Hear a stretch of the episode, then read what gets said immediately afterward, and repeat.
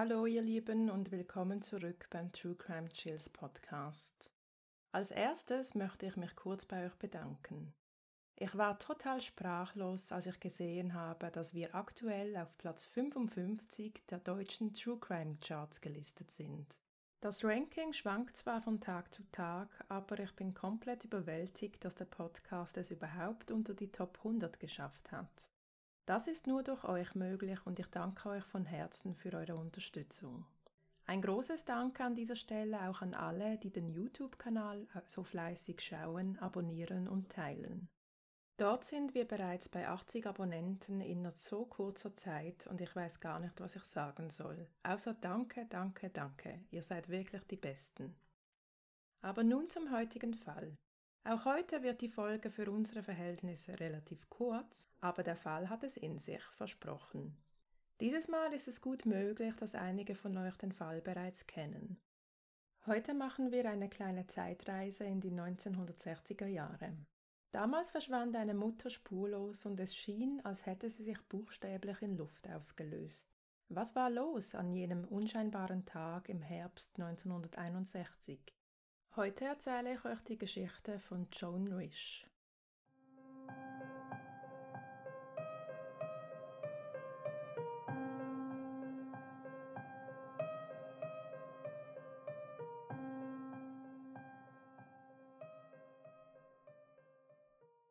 Joan wurde im Mai 1930 in Brooklyn, New York geboren. Als Joan knapp neun Jahre alt war, zogen sie und ihre Familie nach New Jersey. Berichten zufolge war ihre Kindheit alles andere als wohlbehütet. Nach dem Umzug erlebte Joan das, den größten Albtraum, den man als Kind erleben kann. Das Haus der Familie fing Feuer und ihre Eltern überlebten den Brand nicht. Mit nur zehn Jahren hatte Joan alles verloren ihre Eltern und ihr Zuhause. Der Hausbrand wurde als verdächtig eingestuft, jedoch konnte ich keine Berichte dazu finden, ob dieser Verdacht bestätigt wurde und oder überhaupt ermittelt wurde. Falls jemand von euch mehr Informationen dazu findet, schreibt mir diese gerne in die Kommentare. Jedenfalls erzählte Joan in der Zeit nach dem Brand, dass sie in ihrem Elternhaus missbraucht wurde. Als Vollweise kam sie in die Obhut von Verwandten, die Joan später legal adoptierten.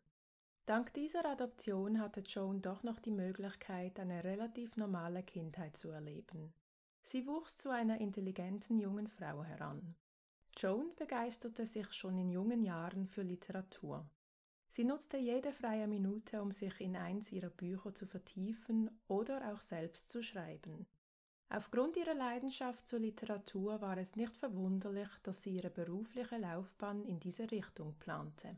1952 machte sie ihren Abschluss in englischer Literatur am Wilson College in Chambersburg in Pennsylvania. Nach ihrem Abschluss sicherte sie sich eine Stelle als Sekretärin in einer Verlagsfirma. Mit dieser Anstellung war sie im richtigen Umfeld, um ihrer Leidenschaft zur Literatur nahe sein zu können und sie machte ihre Sache so gut, dass sie später zur Vorgesetzten befördert wurde. Somit war sie die leitende Sekretärin der Firma und für alle administrativen Abläufe verantwortlich. Wie gesagt, Joan war eine intelligente und sehr ehrgeizige junge Frau. Es ist nicht verwunderlich, dass sie später weiter aufstieg und als Redaktionsassistentin arbeitete. Innerhalb nur vier Jahren nach ihrem Abschluss war Joan eine beachtliche Karriere gelungen und nun hatte sie Lust auf eine Veränderung. Deshalb wechselte sie in eine andere Firma, in der sie ebenfalls als Redaktionsassistentin arbeitete. Und dort lernte sie ihren späteren Ehemann Martin Rich kennen. Laut Berichten war die Begegnung der beiden Liebe auf den ersten Blick. Joan und Martin hatten viel gemeinsam und verstanden sich so gut, dass sie kurz danach im Jahr 1956 heirateten. Ein Jahr nach ihrer Hochzeit kam ihr erstes Kind, ihre Tochter Lillian, zur Welt. Joan kündigte ihren Job, um ganz für ihre Tochter da zu sein und sich um das Zuhause zu kümmern, während Martin arbeitete. Zwei Jahre später, 1959, kam ihr zweites Kind David zur Welt. Die Familie führte ein ganz normales Familienleben und Joan galt als wunderbare Mutter, die sich aufopferungsvoll um ihre Kinder kümmerte. Im April 1961 zog das Paar mit ihren Kindern nach Lincoln, Massachusetts. Dort zogen sie in eines der damals typischen Vorstadthäuser. Es dauerte nicht lange, bis das Paar in der Gemeinschaft integriert war. Sowohl Joan wie auch Martin waren sehr freundliche und umgängliche Menschen. Es fiel ihnen leicht, neue Freundschaften zu schließen, und schon bald nach ihrem Einzug galten sie als eines der sehr anerkannten und beliebten Paare in der Nachbarschaft. Neben ihren Pflichten als Mutter und Hausfrau engagierte sich Joan in einer Organisation, die sich dafür einsetzte, dass Frauen weitere Bestimmungsrechte in öffentlichen Angelegenheiten erhalten sollten. Familie und Freunde berichteten, dass sie öfters erwähnte, sie wolle wieder arbeiten, sobald die Kinder größer seien. Sie hatte insbesondere vor, Lehrerin zu werden, um anderen ihre Leidenschaft zur Literatur näherzubringen. Ihr Ehemann Martin war in einer Papierherstellungsfirma angestellt und kletterte dort stetig die Karriereleiter hinauf. Seine Arbeit beinhaltete auch Geschäftsreisen und somit war er oft unterwegs, während Joan die Kinder großzog. Alles in allem hatte die Familie ein ganz normales Familienleben in einem kleinen Vorort von Boston, Massachusetts. Bis zum 24. Oktober 1961. Dieser zunächst unscheinbare Herbsttag sollte die Welt der Familie Risch komplett auf den Kopf stellen und die Nachbarschaft in dem kleinen Vorort über die Jahre hinweg verfolgen. Der 24. Oktober 1961 begann wie jeder andere Tag. Martin verließ früh morgens das Haus, da auch für diesen Tag eine Geschäftsreise geplant war. Er nahm den 8 Uhr Morgensflug nach New York, um dort seiner Arbeit nachzugehen. Joan begann ihren Tag in etwa um die gleiche Zeit, als ihr Mann das Haus verließ. Sie weckte die Kinder, machte ihnen Frühstück und nachdem sie selbst gefrühstückt hatte, rief sie eine Freundin an, um ein wenig zu plaudern. Nach dem Telefonat brachte sie ihren zweijährigen Sohn David zu ihrer Nachbarin Barbara, die quer über die Straße wohnte. Die beiden Frauen waren sehr gut befreundet und unternahmen viel miteinander und den Kindern. Ebenso boten sie sich gegenseitig als Babysitter an, wenn eine der beiden einen Termin oder ähnliches hatte. So auch an jenem Morgen. Barbara nahm sich David an, während Joan mit ihrer vierjährigen Tochter Lillian zum Zahnarzt ging. Nach der Behandlung vereinbarte sie einen weiteren Termin für die kommende Woche und bezahlte die Behandlung mit Bargeld. Nach dem Zahnarztbesuch ging Joan noch in ein Geschäft, kaufte dort einen Schlafanzug für ihren Sohn David und einen BH für sich selbst. Auch da bezahlte sie bar. Zur selben Zeit wurde bei ihnen zu Hause Milch und die Post geliefert. Sowohl der Milchlieferant wie auch der Postbote sagten später aus, dass ihnen beim Haus der Rishs nichts Außergewöhnliches aufgefallen war. Nach ihrer Rückkehr holte Joan ihren Sohn bei Barbara ab und kam mit ihren zwei Kindern um ca. 11.15 Uhr zu Hause an. Kurz nach ihrer Ankunft kam ein Mitarbeiter einer Textilreinigung vorbei, um einige von Martins Anzügen für die Reinigung abzuholen. Der Mann kam regelmäßig vorbei und entsprechend kannte er die Familie schon ein wenig. Es war üblich, dass er einfach in das Haus ging, da Joan die Haustüre nie abschloss und man sich ja mittlerweile kannte. Auch er sagte später aus, dass ihm nichts Außergewöhnliches aufgefallen war. Er hatte ein paar Minuten mit Joan geplaudert, während die Kinder im Wohnzimmer spielten. Sie schien guter Laune zu sein und verhielt sich wie immer. Nachdem der Mann weg war, wechselte Joan ihre Kleidung, die sie für den Zahnarztbesuch getragen hatte. Sie zog sich etwas Bequemeres an, genauer gesagt einen blauen Hausanzug und weiße Sneakers. Nachdem sie Mittagessen gekocht und mit den Kindern gegessen hatte, legte sie David um circa 12 Uhr für seinen Mittagsschlaf in sein Bett. Dies gehörte zur täglichen Routine. David machte meistens von circa 12 bis circa 14 Uhr seinen Mittagsschlaf. Danach kam Barbara, besagte Nachbarin, mit ihrem Sohn Douglas vorbei. Douglas war im gleichen Alter wie Lillian und die zwei spielten gerne und viel miteinander. Barbara ließ ihren Sohn bei Joan und ging wieder zurück zu sich nach Hause, um den Haushalt zu machen. Während die zwei Kinder spielten und David schlief, erledigte auch Joan ein paar Dinge im Haushalt. Sie machte die Wäsche und kümmerte sich um die Pflanzen im Haus. Und ab hier wird der Fall sehr, sehr merkwürdig. Joan war um ca. 14 Uhr fertig mit ihren Haushaltsarbeiten. Um diese Zeit nahm sie ihre Tochter Lillian und den Nachbarsjungen Douglas und brachte die beiden zum Haus ihrer Nachbarin Barbara. Nur sie sagte Barbara nichts davon. Sie klingelte nicht, sondern setzte die beiden Kinder praktisch in Barbaras Garten ab und sagte ihrer Tochter, sie sollen hier spielen, sie sei gleich wieder zurück. Während die Nachbarin keine Ahnung hatte, dass die Kinder nun bei ihr hinter dem Haus spielten, ließ Joan die Kinder dort zurück und ging weg. 15 Minuten später, um ca. 14.15 Uhr, stand Barbara, die Nachbarin, in ihrer Küche. Durch das Fenster hatte sie einen Blick quer die Straße rüber zu Joans Haus. Der Blick war zwar durch Bäume beeinträchtigt, doch es reichte aus, dass Barbara Joan sah. Laut Barbara sah sie Joan in einem Trenchcoat und mit einem unidentifizierten roten Gegenstand in der Hand.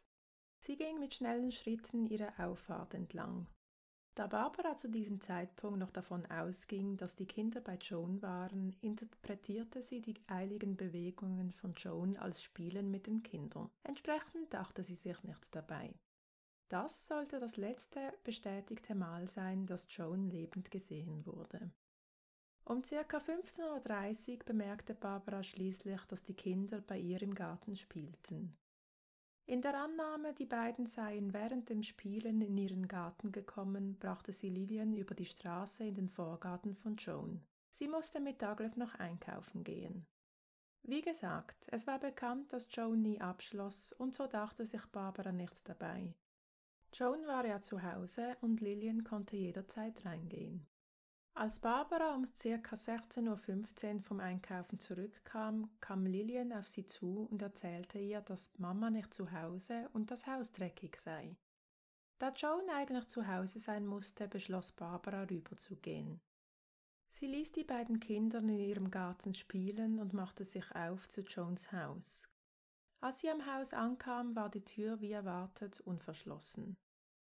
Barbara betrat das Haus und fand sich in einem Albtraum wieder. Als erstes vernahm sie das Schreien des kleinen Davids. Auf dem Weg zu ihm fiel ihr Blick in die Küche und ihr wurde ganz anders. Die Küche war über und über mit Blut verschmiert. Am Boden, an den Schränken, an den Wänden, überall war Blut. In Panik nahm Barbara den kleinen David an sich, rannte aus dem Haus und rief von sich zu Hause aus die Polizei an. Als der zuständige Ermittler das Haus betrat und das ganze Blut sah, ging er sofort von einem Suizid aus. Er sagte später, dass er durchs Haus lief, in der Annahme, in einem der anderen Zimmer eine Leiche zu finden. Doch von Joan fehlte jede Spur. Die Polizei versuchte den Blutspuren zu folgen. Diese Spur warf noch mehr Fragen auf. Die Blutspur führte von der Küche die Treppe hoch in das Elternschlafzimmer und danach nach draußen. In der Auffahrt führte die Spur zu Jones Auto, welches am Kofferraum mit Blut verschmiert war. Die Blutspur führte weiter die Auffahrt entlang bis zur Straße und verschwand dann abrupt. Es konnte jedoch nicht genau ermittelt werden, wo das Bluten begonnen hatte. In der Küche lag ein umgekippter Tisch und das Telefon wurde von der Wand gerissen und befand sich in einem Eimer, der mitten in der Küche stand. In der Nähe fand man ein Telefonbuch, welches auf den Seiten der Notrufnummern aufgeklappt war. Hier muss ich kurz anmerken, dass es damals noch keine 911-Zentralen gab. Für jeden Notfall gab es eine entsprechende Nummer, die man sich entweder irgendwo aufschrieb oder halt eben im Telefonbuch nachschlagen musste. Weiter wurde das Blut getestet. Damals hatte man noch nicht die forensischen Mittel wie heute, also konnte die Polizei lediglich bestätigen, dass das gefundene Blut die gleiche Blutgruppe aufwies wie Joan. Obwohl überall Blut war, fand sich weder in der Küche noch im restlichen Haus kein einziger Fußabdruck. Jedoch fand sich ein Teilabdruck einer Hand und eines Daumens. Beides gehörte nicht Joan. In der Küche sah es danach aus, als hätte jemand versucht, das Blut aufzuwischen. Es fand sich eine benutzte Rolle Küchenpapier sowie blutverschmierte Anzüge, die Joan an jenem Morgen von der Textilreinigung geliefert bekam. Im Haus fanden sie außerdem Jones Brieftasche sowie leere Bierflaschen in der Küche, die laut Martin weder ihm noch seiner Frau gehört haben sollen. Aufgrund der Spuren ging die Polizei von einem Verbrechen aus und begann sofort mit den Ermittlungen. Jones Ehemann wurde schnell als Verdächtiger ausgeschlossen, da er ja auf Geschäftsreise war und dies entsprechend belegen konnte. Es wurde eine Suchaktion gestartet. Die Wälder und Gewässer wurden durchsucht, wie auch mit Helikoptern die Gegend abgeflogen. Doch Joan blieb spurlos verschwunden. Schon bald meldeten sich mehrere Augenzeugen, die unabhängig voneinander interessante Aussagen machten. Zur Erinnerung, Joan wurde von der Nachbarin Barbara um ca. 14.15 Uhr gesehen. Um 14.45 Uhr wurde an einer Straße in der Nähe des Quartiers eine Frau gesehen, die einen Trenchcoat trug, die Straße entlang lief und so aussah, als hätte sie kalt. Laut Recherchen war es damals ca. 7 Grad warm, respektiv kalt. Um ca. 15 Uhr sah die Tochter eines Nachbarn ein Auto, welches sie noch nie in der Straße gesehen hatte. Das Auto soll in der Auffahrt von Joan und Martin geparkt gewesen sein. Sie beschrieb ein Auto in den Farben Blau und Beige und zweitürig. Ein weiterer Nachbar erzählte, dass er um etwa die gleiche Zeit ein ähnliches Auto gesehen habe, welches aus der Auffahrt in die Quartierstraße einbog. Hier ist jedoch nicht ganz klar, ob das Auto von Jones Auffahrt rausfuhr oder es sich um eine Auffahrt der Nachbarn handelte. Der Milchlieferant, der befragt wurde, bestätigte, dass er genau ein solches Auto etwa fünf Tage vor Jones Verschwinden in der Nachbarschaft gesehen habe. Auch er kannte das Auto nicht und deshalb war es ihm aufgefallen. Um ca. 15.30 Uhr wurde eine Frau auf einer weiteren Straße in der Nähe gesehen, die der Beschreibung von Joan ähnlich sah. Auch diese Frau trug einen Trenchcoat. Die Frau soll die Region um ihren Bauch festgehalten haben und man sah Blut an ihren Beinen herunterlaufen. Wieso man nicht anhält, wenn man eine scheinbar blutende Frau sieht, kann ich absolut nicht nachvollziehen, aber nun gut. Natürlich nahm die Polizei auch mit Krankenhäusern Kontakt auf. In den umliegenden Krankenhäusern gab es weder an jenem Tag noch die Tage danach eine Meldung über eine verletzte Person, die auf Jones Beschreibung gepasst hätte. Bald gab es Gerüchte über einen Verdächtigen, den die Polizei dann auch vernommen hat.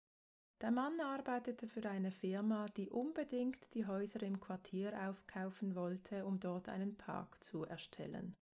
Nachbarn meldeten, dass der Mann sehr aufdringlich war und unter anderem auch mit Joan geredet hatte.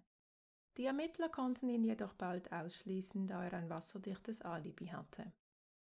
Alle möglichen Spuren verliefen im Sand und der Fall von Joan Risch wurde langsam aber sicher kalt.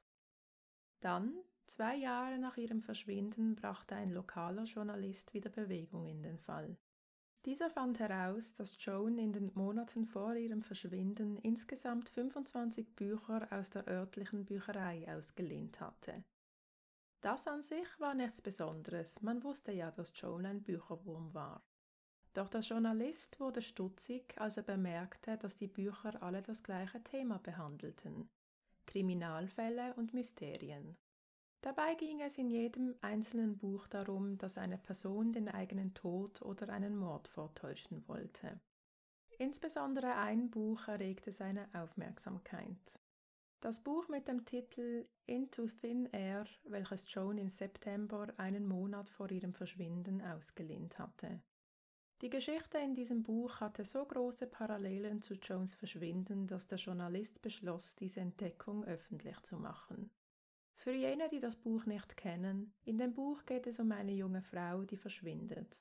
Die einzigen Spuren sind Blut in ihrem Haus und blutverschmierte Stoffe, die zum Aufwischen der Spuren verwendet wurde.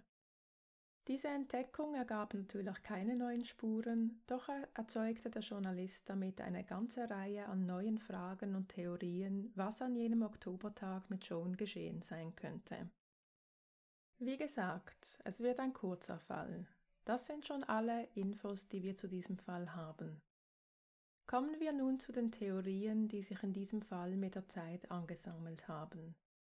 Theorie 1 Joan erlebte in ihrer Kindheit mindestens ein Trauma. Sie erlebte den Tod ihrer Eltern und wurde laut eigenen Aussagen als Kind missbraucht. Sie hatte öfters erwähnt, dass sie, im Gegensatz zu vielen Frauen zu der Zeit, nicht Hausfrauenmutter bleiben wollte. Sie wollte weiter Karriere machen, sobald die Kinder groß genug waren. Diese Kombination sehen einige als Grund, dass sie womöglich verschwinden wollte. Sie habe die Bücher gekauft, um ihren Tod vorzutäuschen und sei dann aus ihrem Leben verschwunden. Die Bücher könnten ein Indikator dafür sein, dass Joan wirklich etwas geplant hatte. Doch irgendwie habe ich bei dieser Theorie so meine Zweifel. Joan war eine intelligente Frau. Hätte sie wirklich ihren eigenen Tod oder einen Mord an sich selber geplant, hätte sie dann wirklich in ihrem eigenen Namen Bücher geholt, die auf diesen Plan hingedeutet hätten? Außerdem, wenn ich an meine Suchhistorie am PC denke, müsste man bei mir daraus schließen, dass ich ein Serienmörder bin. Damit will ich sagen, dass die Bücher nicht unbedingt auf ein Motiv hindeuten müssen. Zudem erklärt diese Theorie nicht, wie der fremde Handabdruck und der Daumenabdruck ins Haus kamen. Von dem her ist die Theorie mit den Büchern durchaus möglich, hat aber in meinen Augen ziemlich wackelige Beine. Theorie 2 Joan wurde entführt. Es war bekannt, dass Joan die Haustür nicht abschloss. Irgendjemand drang ins Haus ein, überwältigte Joan und entführte sie. Dies würde erklären, wieso die Blutspur in der Einfahrt plötzlich endet. Und der fremde Handabdruck und der Daumenabdruck würde auch bei dieser Theorie Sinn machen. Jedoch erklärt diese Theorie die Sichtungen von Joan, womöglich Joan, an den zwei Straßen nicht. Theorie 3 Joan wurde ursprünglich Opfer einer Vergewaltigung, die außer Kontrolle geriet. Sie wurde im Haus überwältigt, verletzt und konnte für einen kurzen Moment fliehen und versuchte Hilfe zu rufen. Sie wurde wieder überwältigt und schließlich entführt und ermordet. Dies würde erklären, wieso das Telefon aus der Wand gerissen war und das Telefonbuch aufgeklappt gefunden wurde. Theorie 4 Joan hat sich verletzt und fiel in ein Delir oder hatte Amnesie. Bei dieser Theorie glauben einige, dass Joan sich in der Küche massiv verletzt haben muss, in Panik geriet, Hilfe holen wollte und dann irgendwie in ein Delir fiel, welches sie dazu veranlasste, das Haus zu verlassen und ziellos an den angrenzenden Straßen entlang zu laufen.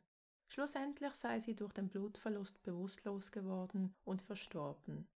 Hier stellt sich die Frage, ob man sie nicht gefunden hätte, schließlich hat die Polizei die ganze Gegend abgesucht.